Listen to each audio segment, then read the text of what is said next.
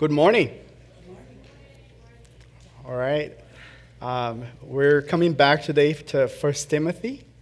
Uh, we're trying to take turns, some parts on the Old Testament and New Testament, or have a, a, a little bit of both um, parts of God's Word. And today we're turning to, we're finishing up chapter 1 of First Timothy, verses 18. Before we get there, uh, I want to ask you this question. You don't have to answer, but what are you willing to do for, thin, uh, for $10 billion? What would you be willing to do to get there? Two thirds of Americans uh, were polled, polled, and they would agree at least in one or some of the ver- of several of, uh, of these statements. This was a survey made in 1991, and here's what people said that they would be willing to do these things for $10,000 billion. Would you abandon the entire family? Uh, they would abandon their entire family. 25% of the people that were polled said they could do that. They would abandon their church. 25%. They would become prostitutes for a week or more. That was 23%. Would give up their American citizenships. 16%. Would leave their spouses. 16%. Would withhold testimony and let a murderer go free. 10% people said that they would be willing to do that for money. Would kill a stranger. 7%. Would put their children for, up for adoption. 3%. Um, we do live in a world, I mean, there, it, it's a minority. We look at that and we think that's, thankfully, it's not a whole lot of people that think that way, that is willing to compromise.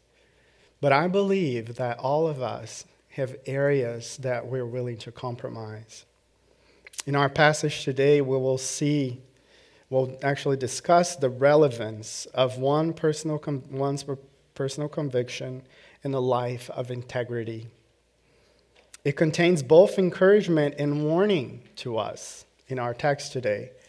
So turn to 1 Timothy chapter 1 verse 18. This command I entrust to you, Timothy, my son, in accordance with the prophecies previously made concerning you, that by them you would fight the good fight, keeping faith and a good conscience which some have rejected and suffered shipwreck in regard to their faith.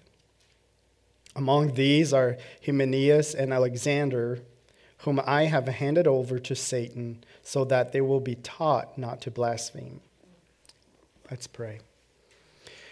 Gracious Father, we come with all reverence before your word and the instructions of your word that, are, that you preserved through the centuries, and that are still relevant for today. Lord, we know we live in a day and time where um, people are willing to compromise in so many ways. And here we have an exhortation, not only to Timothy, but to all of us, to fight the good fight, to keep a good conscience.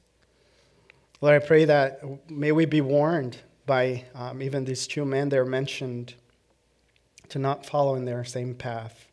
Lord, I pray for your grace. I pray that you would help us to focus and to really learn from your word, learn from you, and be corrected and be instructed and be encouraged.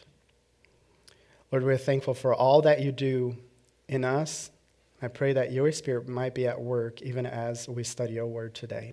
In Jesus' name, amen. You may be seated.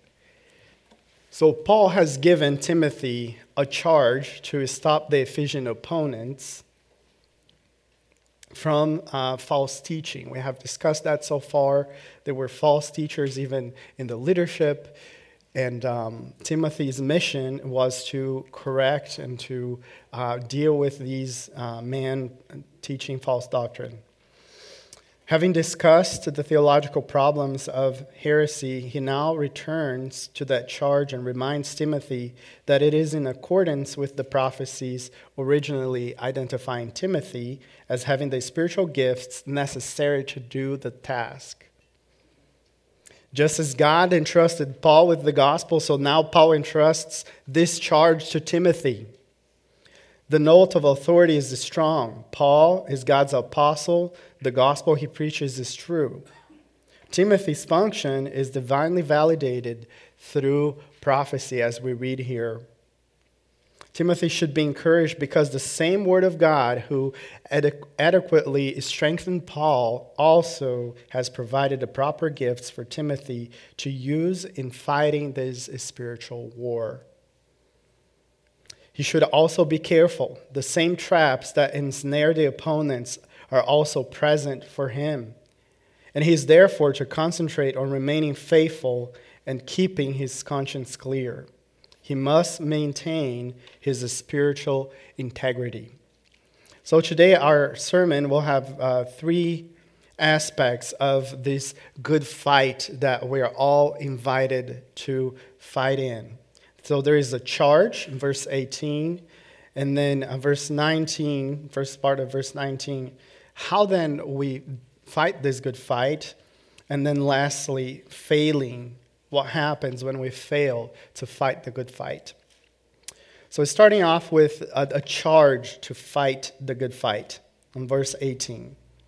We read here, This command I entrust to you, Timothy, my son, in accordance with the prophecies previously made concerning you, that by them you fight the good fight.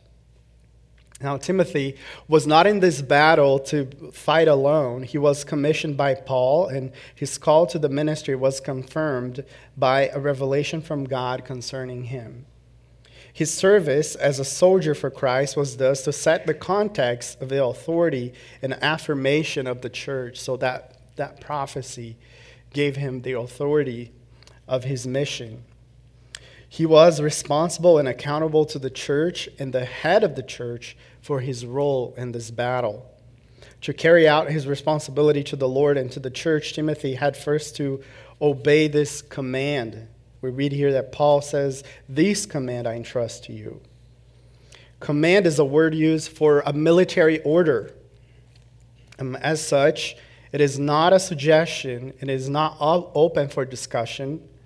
It is a mandate to be carried out obediently. So in chapter 5, how about we turn there? Chapter 5, verse 21, we see Paul using a similar language there, where he says, I solemnly charge you in the presence of God and of Jesus Christ and of his chosen angels to maintain these principles without bias, doing nothing in a spirit of partiality. Paul charged Timothy and made him accountable before God the Father Jesus Christ and the elect angels to fulfill his mission. In chapter 6, verse 13 and 14, um, he gives another charge. He says, I charge you in the presence of God who gives life to all things and of Christ Jesus who testified the good confession before Pontius Pilate, that you keep the commandment without stain and reproach until the appearing of our Lord Jesus Christ. So Timothy is accountable to God for his actions. That staggering accountability led Paul to solemnly charge him. If you go to 2 Timothy chapter 4, um, he has a similar charge here. Um, chapter 4, verse 1 and 2.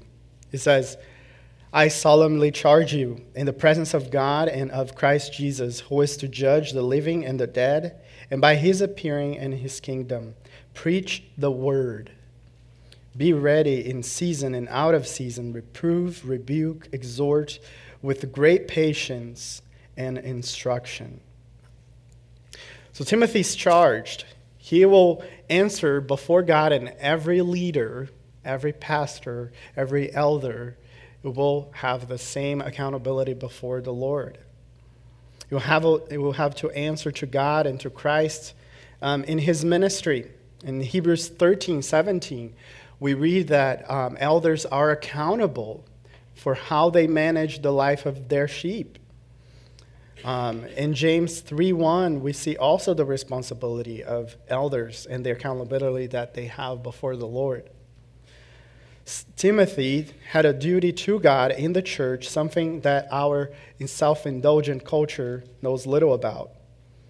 We talk much about freedom and success and joy and peace, but little of the duty. Yet we are duty bound to obey and to fulfill our ministries that the Lord has given us. Those things are not optional. Um, I see our even our Lord Jesus in, tr- in talking about the importance of the duty. We have been given a charge. We have been entrusted with something. So turn to Luke 17. It's a similar um, text here where the Lord is, is giving an illustration of our responsibility to fulfill our duty. Luke 17. And we're looking at verse 7 through verse 10. Luke 17, verse 7 through 10. And here is the, the story that Jesus go. Which one of you, having a slave plowing or tending a, a sheep, will say to him, when he has come in and from the field, come immediately and sit down to eat? But he will not say to him, Prepare something for me to eat, and properly clothe yourself and serve me while I eat and drink, and afterward you may eat and drink. Wouldn't this be the way? Is he saying? He does not thank the slave because he did the things which were commended, does he? So you too, when you do all the things which are commanded you, say, We are unworthy slaves, and we have done only that which we ought to have done. Um, I, I, really appreciate this passage. It, it, it, really challenges the thinking that we're entitled when they're serving the Lord. When we do something for God, we're entitled to receive something in return. In actuality, this is a command. We have no other option. That's what He entrusted us. It would be harsh if He didn't give the the gifts and the ability for us to fulfill this charge and that command. But Paul understood clearly the concept of duty. Giving, when he gave his testimony before King Agrippa, he said, I did not prove disobedient to the heavenly vision that he had in Acts chapter 26. And then to the Corinthians, he wrote, For if I preach the gospel, I have nothing to boast of for I am under compulsion, for woe of me if I do not preach the gospel. For if I do this voluntarily, I have a reward, but if I if against my will, I have a stewardship that was entrusted to me. He understood his call. He recognized that he was under divine obligation to use his gifts and to fulfill his calling. Turn to Acts 20, verse 24. I think it goes in the same lines of 1 Timothy here, where he's charging the Ephesian elders. In the same way, he's charging Timothy now, that is in, in leadership in the church of Ephesus. As Paul is saying goodbye here in chapter 20, in verse 24, he says, But I do not consider my life of any account as dear to myself, so that I might finish may finish my course in the ministry which I received from the Lord Jesus, to testify solemnly of the gospel of the grace of God. That was his calling. And uh, to us, every servant of the Lord is duty bound to carry out his ministry. We all have been given the Great Commission um, to make disciples. We all have been given the commands to serve one another in the body. And many of God's servants have been given missions. So, Moses, Isaiah, Jeremiah, Ezekiel, even Jonah, we see God's revelation to them, charging them to fulfill a mission. In 2 Timothy 4 1 and 2, that we just read, Paul commanded Timothy to preach the word. That was his mission and to preach it in season and out of season. But in our society, with its emphasis on entertainment or anti authoritarian attitude, critic mentality, or psychological orientation, our message will often be rejected. We don't like rules, we don't like commands, we don't like charges. That, however, does not excuse us from our duty. Secondly, Timothy was entrusted with a commission to fulfill. We read of the word entrusted that refers to the committing of something of value to another person. It is used, for example, to speak of putting a deposit in a bank, for instance. Paul had given Timothy a valuable deposit, God's truth. So it's still in First Timothy, or Second Timothy, uh, verse 2, chapter 2 and verse 2. Um, it says, The things which you have heard from me in the presence of many, many witnesses, entrust these to faithful men who will be able to teach others also. So, this treasure that was entrusted to Timothy, he had to pass it on. He had to pass on the baton to others. So, which was the treasure he was to guard diligently? Paul himself had been entrusted with that same deposit. Right? In 1 Timothy chapter 1, uh, Paul, as Eric uh, preached from um, this text, Paul is giving his testimony. And um, in verse 11, he says, Also, we have obtained an inheritance, having been predestined according to. Oh, actually, I'm reading Ephesians, sorry. 1 Timothy chapter 1, verse 11. He says, according to the glorious gospel of the blessed God with which I have been entrusted. So, Paul, what has been entrusted to Paul and now has been entrusted to Timothy? The gospel, the message of salvation through Jesus Christ by faith alone. Um, and the same deposit of the truth has been handed down through the century to, through the century to us. So, Timothy did fulfill his mission of entrusting what was entrusted to him to others also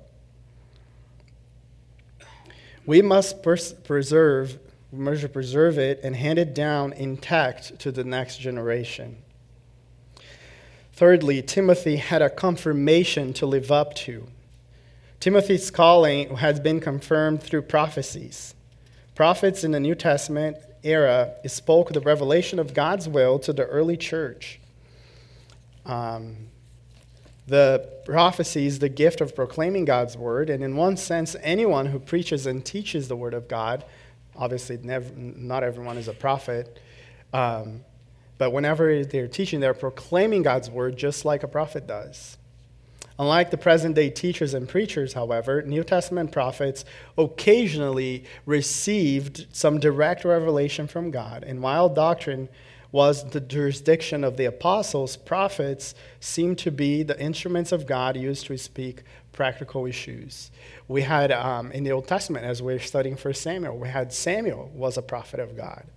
The prophet Gad was also a prophet of God. And then in the New Testament, we had men, not necessarily just the apostles, that were entrusted with prophecy.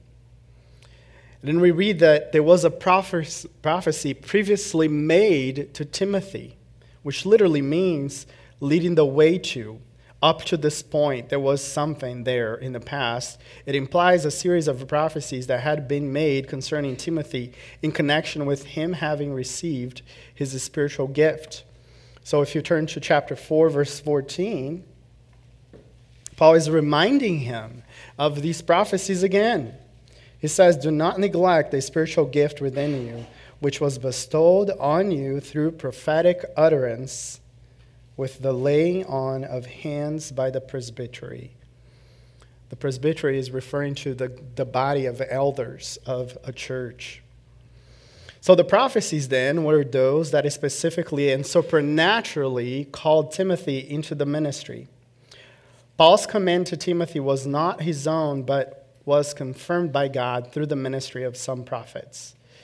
The text implies that there have must been a meeting of the prophets of the church, and there were people known to be within God's confidence and to know his intentions. God always review to his people his, their mission. Uh, we read in Amos 3 7 that surely the Lord does nothing without revealing his secret to his servants, the prophets. He does not leave us in a, in a vacuum. This meeting considered the situation which was threatening to the church and came to the conclusion that Timothy was the person to deal with it. So, those prophecies were specifically for Timothy to fight the good fight and, um, with the gospel that he was entrusted. We can see the prophets acting exactly in the same way in Acts chapter 13, verse 1 to 3. Let's turn there. Acts 13. It's an example of. Uh, of the church of God operating with that level of revelation from God to set servants apart for the service. So, Acts chapter 13, mm, we're looking at verses 1 through 3. Now, there were at Antioch, the church, in the church, there was there prophets and teachers. All right, so we had prophets and teachers. And then Barnabas and Simeon, who was called Niger, and Lucius of Cyrene, and Manaen, who had been brought up with Herod the Tetrarch, and Saul. While they were ministering to the Lord and fasting, the Holy Spirit said, Set apart for me Barnabas and Saul for the work to which I have called them. Then, when they had fasted and prayed and laid their hands on them, they sent them away. So this is an example. It illustrates that Barnabas and Saul has been have been set apart and had received this prophecy that the Lord has commissioned them for that mission. That was the same thing that happened to Timothy. He had been marked out by the prophets as the one to deal with the situation in the church. It may well have been that he shrunk from the greatness of the task which faced him, and here Paul then is encouraging him with certain considerations. Paul says to him, Timothy, you have been chosen. You're the one, and you cannot refuse this task. Something like that happened, um, actually, uh, some centuries ago with this Scottish reformer, John Knox. I know many of you have been familiar with John Knox. He had been teaching in the church of St. Andrew, St. Andrews, and his teaching was supposed to be private. But many came, to, many came to it, and for he was obviously a man with a message. He was a great preacher. So the people urged him that he would take the preaching place upon him. But he utterly refused, refused, alleging that he would not run where God had not called him. If God didn't call me, I'm not going to be here. So they privately consulted, consulted among themselves, having with the council um, Sir David Lindsay, of the Mount, and they concluded that they would give a charge to John, and that publicly by the mouth of their preacher. So the Sunday came when the services started, and Knox was in church, and John Rough was the one who was preaching that day. And John Rough, the preacher, directed his words directly to John Knox, who was sitting down in the pew, saying, Brother, and I mean, can you imagine? We're preaching here and I'm speaking directly to you. Brother, you shall not be offended, not, not, notwithstanding that I speak unto you that which I have in charge, even from all of those that are here present, which is this in the name of God and of his Son Jesus Christ, and in the name of these that you presently call call you by my mouth, I charge you that you refuse not this holy vocation, but that you take upon the public office and charge of preaching, even as you look to avoid God's heavenly displeasure and desire that he shall multiply his graces with you. And then in the end, he looked at the rest of the people in the audience and he said, was not this the char- your charge to me? And you not approve of this vocation? And then the rest of the people in the pew said, It was, and we approve it. So, where's Whereas the uh, John, ashamed, burst and burst forth in most abundant tears, he withdrew himself to his chamber. His countenance and his behavior from that day until the day that he was compelled to prevent, present himself as now the preacher of that church uh, did sufficiently declare the grief and the trouble of his heart. John Knox was chosen he did not want to answer that call, but he had to, for the choice had been made by God. And, it, you know, it's not that God forces people into ministry, He doesn't um, push someone to become an elder, to become a pastor. He calls that, He gives gifts to the people, and then He confirms through the church. Years afterwards, the, the regent of Scotland, James Morton, uttered his famous epitaph on uh, by, jo- by Knox's graveside, and this is what he wrote. In respect that he bore God's message, to whom he must take account for the same.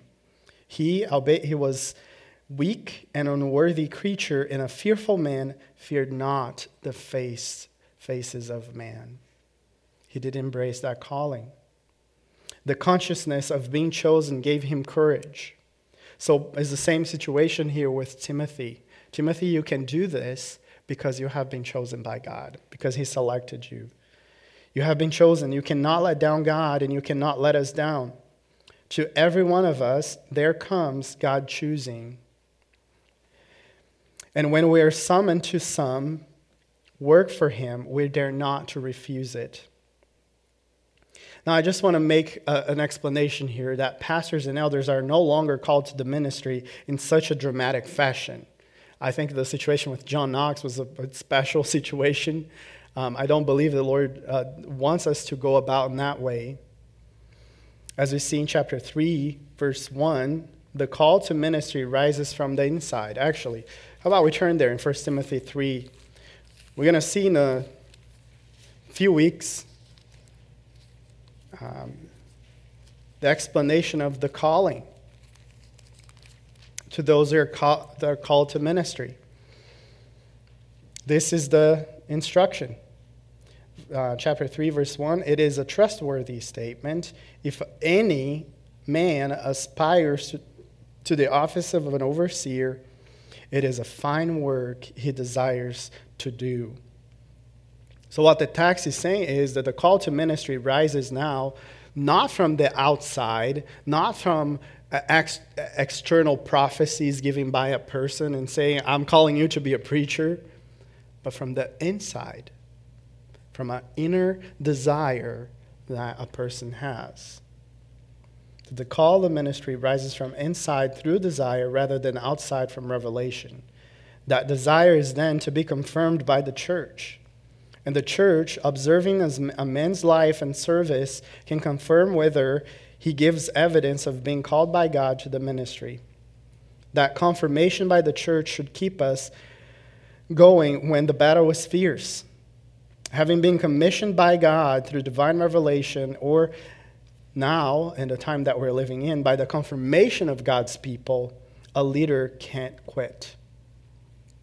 So, as a way of application and even illustrating this, um, you know, of some time I had a, had a desire to be in the pastoral ministry um, and had gone to school to equip myself better for that work, for that task, and spend some time with you know church leaders and seeing is is this me just having an internal desire that doesn't is not true so having others to examine me if i have the qualifications if i have um, the the right doctrine um, and the right calling and so having that confirmation and that's what we're going to do it next week is you guys um, that have been seeing me for these years are going to approve or disapprove of uh, my calling.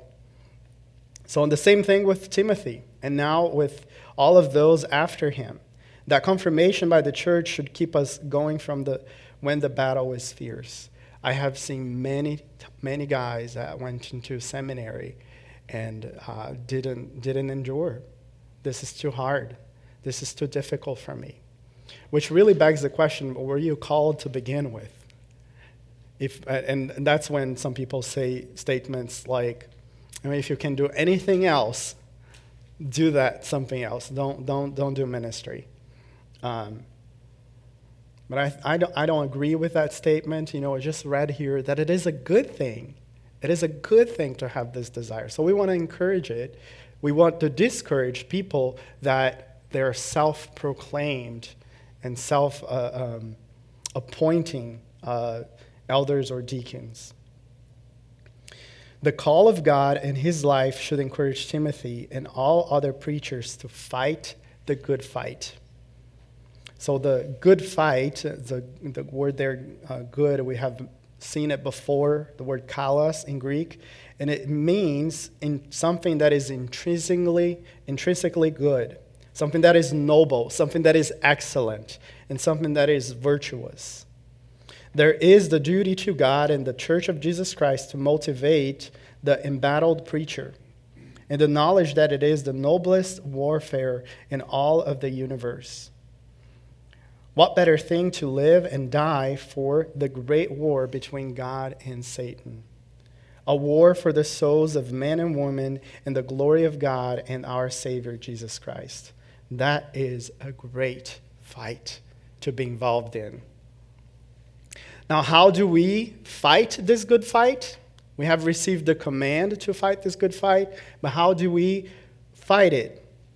Well, verse 19, and begin, the beginning part there, verse 19, very simply, Paul states, keeping faith and a good conscience. Keeping faith and a good conscience. How to fight well? The question we must ask is how can we fight the good fight? Simply by keeping faith and a good conscience.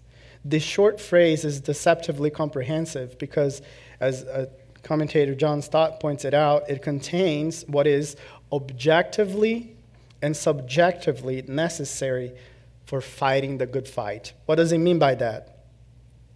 On the one hand, we must hold to the objective deposit of the faith meaning the apostolic faith, meaning the gospel, which Paul has preached, that it impacted his own life.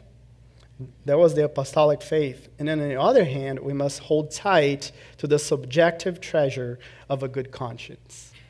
That is something that uh, all of us have a different conscience. Uh, if you're wanting to know more about conscience, I'm not going to give a whole lot some application here, but we have a lecture on um, our equipping hour, all talking about the conscience and the role of the conscience for our lives.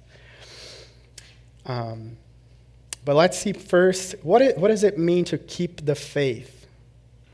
So we see, first of all, that if we are to fight well, we must have a solid grasp of the objective content of our faith, the essentials. If you love God while knowing little about Him, we will love Him less by knowing more about Him? Of course not. The deeper the knowledge of our infinite, loving, merciful, gracious, holy God, the deeper our love for Him will, will become. Sad truth for so many Christians is that their love of God languishes due to their lack of knowledge of Him. They simply do not know much about God. They may have a relationship with Him, but it is, is stunted by their ignorance of Him. We live in a generation that hates doctrine. They don't want to have anything to do with doctrine. But doctrine is important. Evangelical ignorance is a fact. Most Christians cannot, some Christians cannot even name the Ten Commandments. Many cannot even name five of them. Many do not even know where they are found. They don't know how to find the books of the Bible. If we are to love God as we ought, we must know the doctrine of God. We must know the doctrine of Christ. We must know the doctrine of sin, just to name a few. But our knowledge does not, not come from a textbook on dogmatics but straight from the Bible. That's why we're spending a whole year in our equipping hour to study the Bible. How do we understand the Bible? How do we interpret it correctly? That's why we're putting so much emphasis on that. Because the Bible, with its history, its narratives, its poetry, its parables, it is its didactic passages in apocalyptic sec- sections is God's truth for us. It is the body of faith. It is the explanation of our faith, the things that we believe in. The Bible provides a multifaceted and many textured, vital knowledge of God that anoints the mind and affections with love. I cannot urge you enough about this necessity of knowing the Word of God. It's just a way of simple application. Begin by learning one book. Maybe pick the book of Romans or Philippians and, and study systematically. Maybe read just a few verses and try to meditate, read a commentary. Know its theme, its divisions, and its unity. What you know, and why we do that is what you know and believe about God is everything. Because what you know and believe will determine how you live. Doctrine determines conduct. Right doctrine makes it possible for people to fight the good fight. If you're ignorant, if you don't know much of Scripture, it will put you in a very vulnerable position for all sorts of attacks. You know, some attacks where Paul says that some are just carried out by the wind of every heresy. Why? Because they don't know the truth of Scripture very well. So they're easy prey. They're easy prey for those that are attacking the truth. All right. How about the second way that we can um, also fight the good fight? Second part is that we must keep, we must hold on to a good conscience. So the conscience was an immense issue for Paul like a looming planet that has filled his whole horizon. It was something that he looked up to and he valued having this good conscience. Three other times in the pastoral epistles, Paul ref- referenced the importance of a healthy conscience. So even in verse um, 5 here of chapter 1, he says, But the goal of our instruction is love from a pure heart and what? A good conscience. In chapter 3, verse 9, he says something similar. But hold on to the mystery of the faith with a clear conscience. When he was, um, the rest of the, test, the New Testament testifies to Paul's empowerment through a good conscience. He courageously took his stand before the Sanhedrin, looked him straight in the eye, and declared, My brothers, I have fulfilled my duty to God in all good conscience to this day. Acts chapter 23. Then, standing before the governor Felix, he confidently declared, So I strive always to keep my conscience clear before God and man. And then to the Romans, Paul also voiced his amazing affirmation of love for his people as true because it was spoken with a clear conscience. He says in Romans 9:1, I speak the truth in Christ, I'm not lying, my conscience confirms it in the Holy Spirit. So we see that for Paul, a good conscience is at the very root of fighting the good fight. Not only that, but by, by coupling faith and good conscience as he has, Paul was saying that a good conscience is key to maintaining the sound faith. You can't separate those to get, um, from being together. John Calvin put this succinctly. He says, A bad conscience is the mother of all heresies. People that allow their conscience to be um, seared there's nothing that you can prevent them from shipwrecking their faith. That's all true, true. I have seen friends, including a seminary professor, with whom I spend time in prayer and ministering together, or even another whom I never dreamed would stray from the faith, so currently violate his conscience that later he gave up on faith and left the church. When morals slip and doctrines decline, the fight is soon lost. Um, in his book, um, The Vanishing Conscience, uh, Dr. MacArthur says the conscience may be the most underappreciated and least understood attribute of all humanity. Psychology is usually less, lessly less concerned with understanding the conscience than attempting to silence it. We live in a culture that has elevated pride to the status, status of a virtue. Self esteem, positive feelings, personal dignity are what our society encourages people to seek. And at the same time, moral responsibility is being replaced by victimism. I cannot be blamed for this. I was a victim for poor parenting. Which teaches people to blame someone else for their personal failures and iniquities. More and more are attempting to explain the human dilemma in wholly unbiblical terms temperament, it's just temperament or addiction, a dysfunctional family, the child within, codependence, or a host of other irresponsible escape mechanisms promoted by, promoted by secular psychology. The potential impact of such drift is frightening. Remove the reality of sin, and you take away the, re- the possibility of repentance. Abolish the doctrine of human depravity, and you avoid the divine plan of salvation. Erase the notion of personal guilt, and you will eliminate the need for a Savior. Obliterate the human conscience, and you will raise an immoral and irredeemable generation. The church cannot join hands with the world in such a grossly satanic enterprise. To do so, it is to overthrow the very gospel we are called to proclaim. End quote. So there is a necessity of cultivating a clear conscience. It should be par- paramount for all of us believers.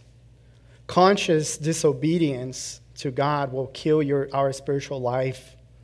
Obedience to Christ may appear to be legalistic by society's standards, but our conscience calls it out.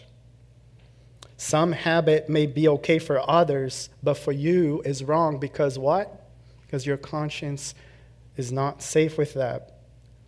There may be an attitude or a thought pattern that no one else can detect, and you're free to nourish at the expense of your own conscience.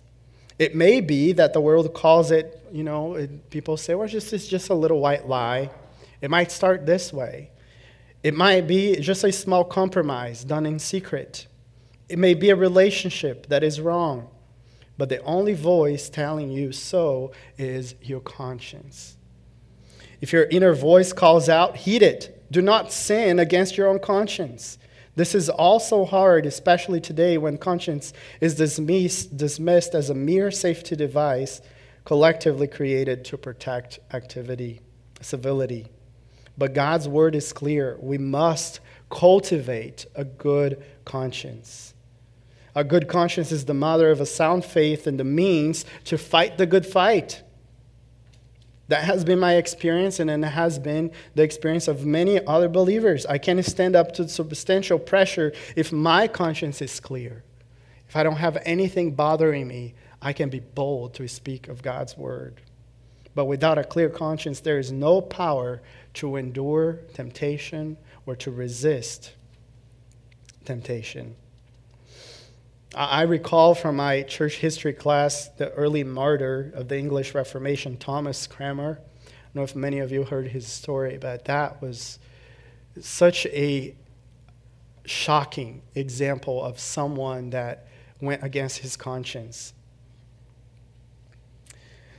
Um, Thomas Cranmer died at the stake in 1556. Thomas Cranmer had served as an Archbishop of Canterbury, but he's not remembered for his um, 1549 and 50, 52 editions of the Book of Common Prayer. He was one of the authors. Cranmer had been forced to watch the burnings of two other ministers, his colleagues, Hugh Latimer and Nicholas Ridley, in uh, 1555. And after much pressured, after seeing his friends burning at the stake, he signed a number of recantations of his faith. But on the eve of his execution, his courage returned as he, stu- he stood in St. Mary's Church in Oxford. Instead of repeating his recantations, he repudiated them. Why?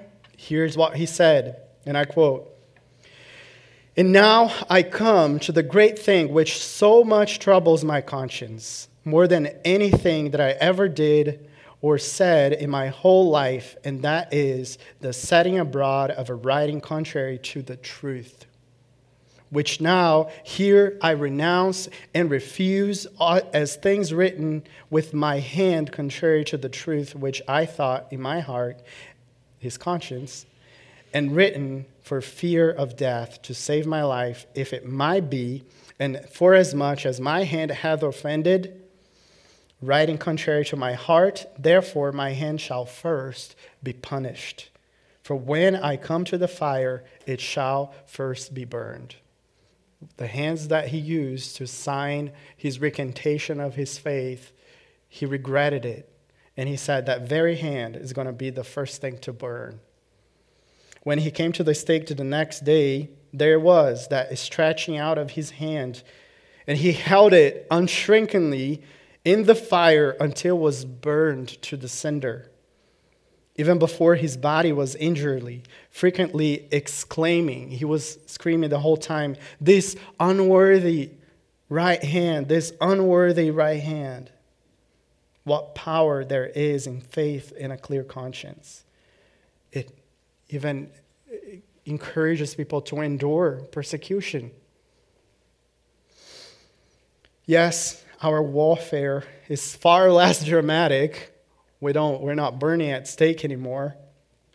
Nevertheless, God's word holds truth, holds true.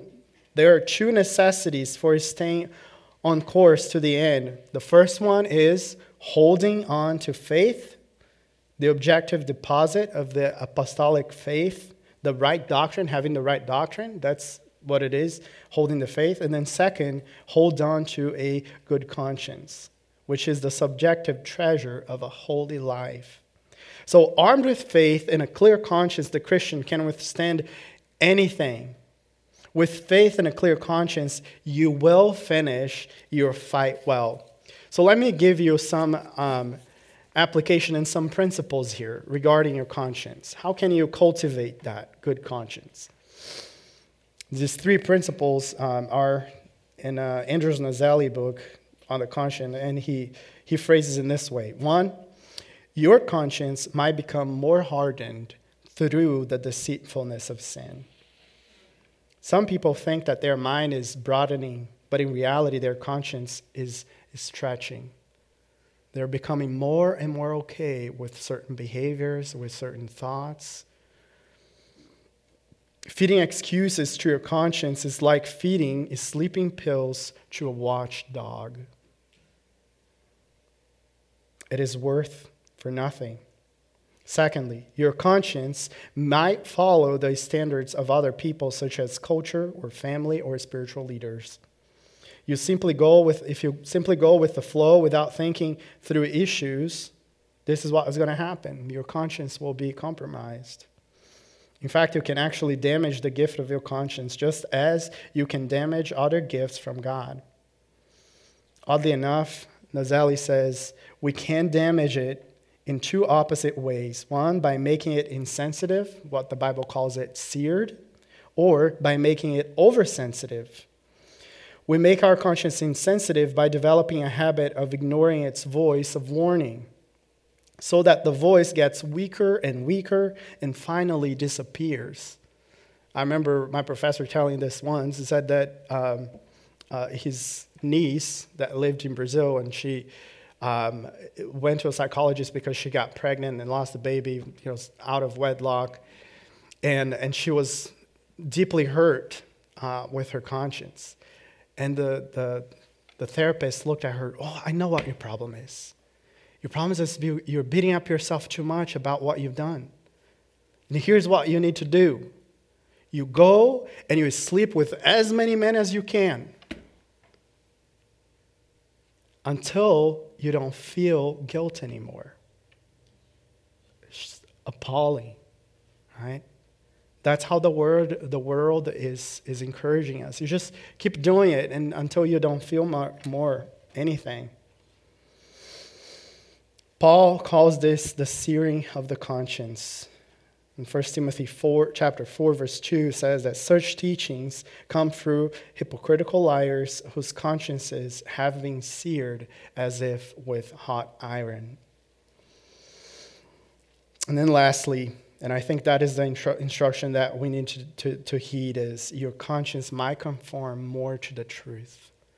So the more you know God, the more you know His Word and His principles, you will have a conscience that is calibrated and operating and functional. And why is this so important, brothers? Because there is a possibility of failing. There is a possibility of failing. This is our last point here is failing to fight the good fight we read here a warning for us. When we don't cultivate the good conscience, we don't fight for the faith, here's what happens. Verse, uh, second half of verse 19. Keeping uh, faith and a good conscience, which some have rejected and suffered shipwreck in regard to their faith. Among these are Hymenaeus and Alexander, whom I have handed over to Satan, so that they will, become they will be taught not to blaspheme. Now, Paul emphasizing the seriousness and the urgency of the situation. Some have not kept their faith in, in the conscience, but have chosen to abandon them, and consequently, the faith has been shipwrecked bringing reproach upon the church. Paul also indicates that moral recklessness, not intellectual problems, um, not uh, knowing all these things, it is the root of heresy. Morality and lifestyle, and perhaps faith and lifestyle, cannot be separated. We'll see here these notable shipwrecks. While some of the elders in Ephesus had fought well, and Paul, before he left the church in Ephesus, exhorted them to remain faithful to the truth and to scriptures, some have failed miserably. And Paul noted them by name.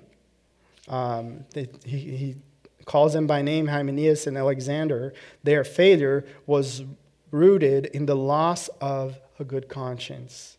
Hymenaeus and Alexander willfully and deliberately rejected their conscience. And they literally shipwrecked not their faith, but the, I know that our translation um, says that re, uh, in regard to their faith, but in the original is the faith. Their doctrine was on the rocks. We know that Hymenaeus went overboard in his eschatology. So let's go to 2 Timothy and learn a little bit more about Hymenaeus. Chapter 2, verse 17. It mentions um, says that in their talk was spread like gangrene, talking about heresies. Among them are Hymenaeus and Philetus men who have gone astray from the truth, saying that the resurrection has already taken place, and they upset the faith of some.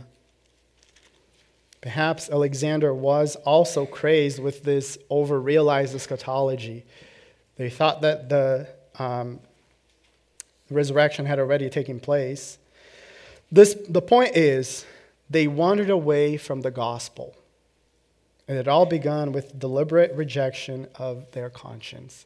That's how it starts with little compromises and little, little white lies and little compromises, and eventually comes to heresy. You see, people will do anything to justify their behavior. Yet, every other reference to Satan um, in the pastoral epistles pictures him as an enemy of the church An elder must have a good reputation outside the church, or he may fall. In 1 Timothy 3 7, we have this warning to, to, to elders. They should, they should have a good reputation outside the church, or he might fall into the snare set by Satan. Verse 7.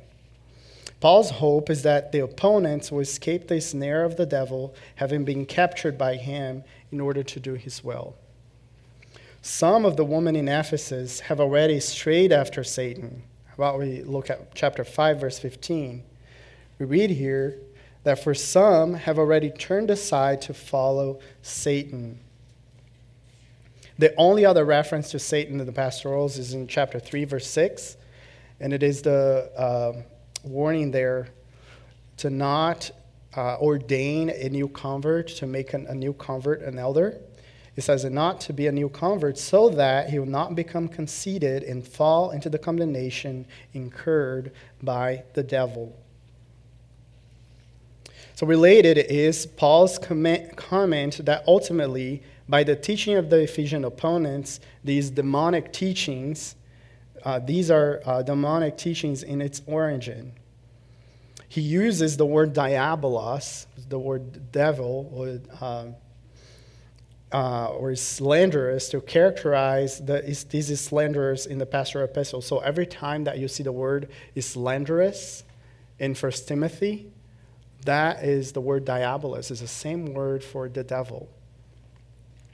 It may be easier to accept the idea that Satan, being an agent of God in his punishment of sinners, is seen not as much as a voluntary obedience to the wishes of God as it is natural consequences of a sinner being thrown into the satanic sphere without divine protection. Paul and the rest of the New Testament writers are conscientious of Satan's fight against believers. Now, what does this phrase that Paul is delivering them to Satan, have handed them over to Satan, most commentators see this as excommunication, and I agree with them uh, excommunication from the church. The world outside the church is Satan's realm. Being removed from the Christian fellowship, Hymenaeus and Alexander are separated from the spiritual protection of the church and fully exposed to the power of Satan. So, the last stage of church discipline is the excommunication from the church. And this really, this is a lesson that they must learn, is best, best thought by exp- the personal exposure to the malice of those who, like themselves, are fighting the truth. If you're identifying yourself with the world, that's where you're going to end up. You're going to end up in the world. This does not exclude the idea of a possible physical punishment, but that is not the primary purpose here. Some commentators actually point to the similar language even in the book of Job. And Job chapter 2, verse 6 is the Septuagint, is the translation, the Greek translation of the Old Testament. And this is how it reads And the Lord said to the devil, Behold, I deliver him to you. The only other time the phrase deliver to Satan occurs is in 1 Corinthians 5 5. Let's go there. 1 Corinthians 5 5. So there's this man at the church there that is sleeping with his stepmother and eventually gets um, excommunicated to the church. And this is what Paul says uh, 1 Corinthians 5, verse 5. I have decided to deliver such a one to Satan for the destruction of his flesh, so that, and this is important, so that his spirit may be saved in the day of the Lord Jesus Christ. So even though these people, being believers, may be excommunicated from the church, they will still be saved. Instead of boasting over the immorality present among them and their tolerance of it, the church was to deliver this man to Satan for the destruction of the flesh. Paul seems to be suggesting that that physical punishment is remedial. It is not a um, punishment just for itself. Satan can punish the body, but not the spirit. And all for the purpose of the person's eventual redemption. This is the same idea here in, in chapter uh, 1, verse 20. Excommunication as the final means of discipline is thoroughly, bibli- a thoroughly biblical principle. It is a Pauline demand laid on all churches. Now, some even argue that this could be, you know, physical death for some people or physical pain as a punishment for sin. Parallel then would be the, the deaths of Ananias and Sapphira. It says that Satan filled their hearts to lie and, and then they eventually died. It could be that Satan was an instrument even in, the, in their killing.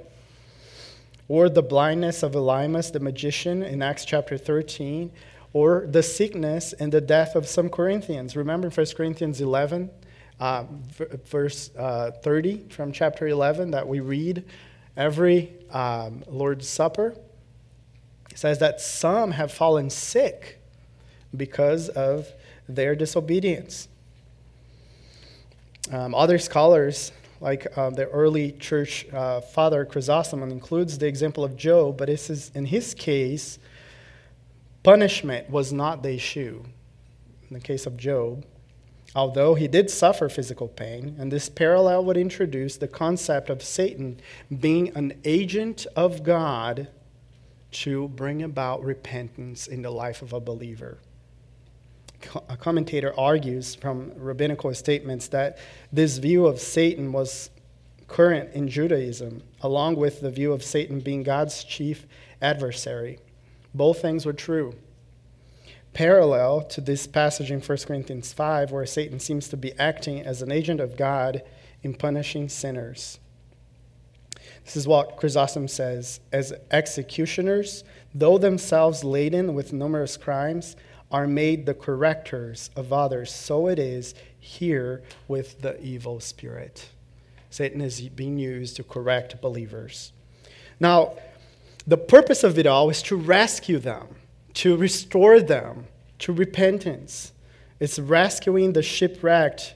Did Paul write these two men off simply? Not at all. Rather, he handed them over to Satan to be taught not to blaspheme. The purpose was remedial, so they would learn not to blaspheme. Not so much an act of punishment, although it is included there, but as a push toward redemption.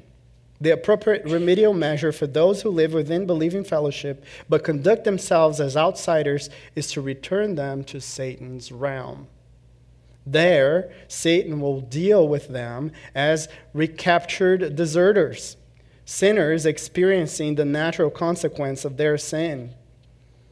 And in certain in Satan's realm, they will learn in the full experiential sense of the word not to speak evil of God by distorting his message for ulterior reasons or personal gain. The language that we read in 1 Corinthians 5 5 that Paul says, I have decided to hand it over to Satan for the destruction of the flesh, so that his spirit may be saved in the day of the Lord Jesus Christ. Here, Paul is fervent, fervently hoped that both Hymenaeus and Alexander would be restored. And you know what? That man in 1 Corinthians chapter 5 did repent. He was restored, and the church opened its doors again for him and welcomed him in the fellowship, and they were encouraged to help him and to be an encouragement to him. So, Paul cast Hymenaeus and Alexander out of the church away from God's care and protection, and thus under Paul, uh, the power of Satan. It was Paul's intention that they be battered by Satan and that their separation from God in this way be brought home to them um, by forced separation from God's people. Though it might appear otherwise, Paul's attitude was actually an attitude of grace. Severe grace, as he explained in the different circumstances to the uh, Thessalonians. Let's turn there. It's the last text that we're going to take a look at before I conclude. Second Thessalonians chapter 3 a very similar principle of excommunication from the church here. He says, uh, chapter 3, verse 14 of Second Thessalonians, it says, If anyone does not obey our instruction in this letter take special note of that person and do not associate with him so that he will be put to shame yet do not regard him as an enemy but admonish him as a brother this is the proper work of the church a church that takes it its work seriously will do this when the occasion requires so in conclusion the message is clear we like timothy are called to fight the good fight. This is your calling. This is my calling. Our method then to fight this good fight is hanging on to faith and hanging on to a good conscience. This, this is the way that Paul and Timothy fought, as did their Reformation counterparts, as we just read about Hugh Latimer and Nicholas Ridley and Thomas Cranmer and all of these people that suffered for the sake of their faith. Oh, our prayer might, might be Lord, arm your people with faith and a good conscience and protect us from shipwreck of our faith. Let's pray. Father, thank you. Thank you that you did not leave us without instructions. You have left us words, uh, doctrine to help us understand you better and help to understand us better and to understand our hearts. Lord, may we keep sound doctrine. May we yearn to know more about you so that we might be transformed. Lord, and help us to not go against our conscience, to inform our conscience with your words and not let it be defined by what the world defines. And I know that there is many, and my heart grieves for them as I think about how they left the faith. Oh Lord, may you keep us from shipwrecking our faith. Help us, Father, to help us, Father, to keep the faith and keep the good conscience. We know that apart from you, we can do nothing, but we ask that by your grace, you would do just that in our lives. In Jesus' name, amen.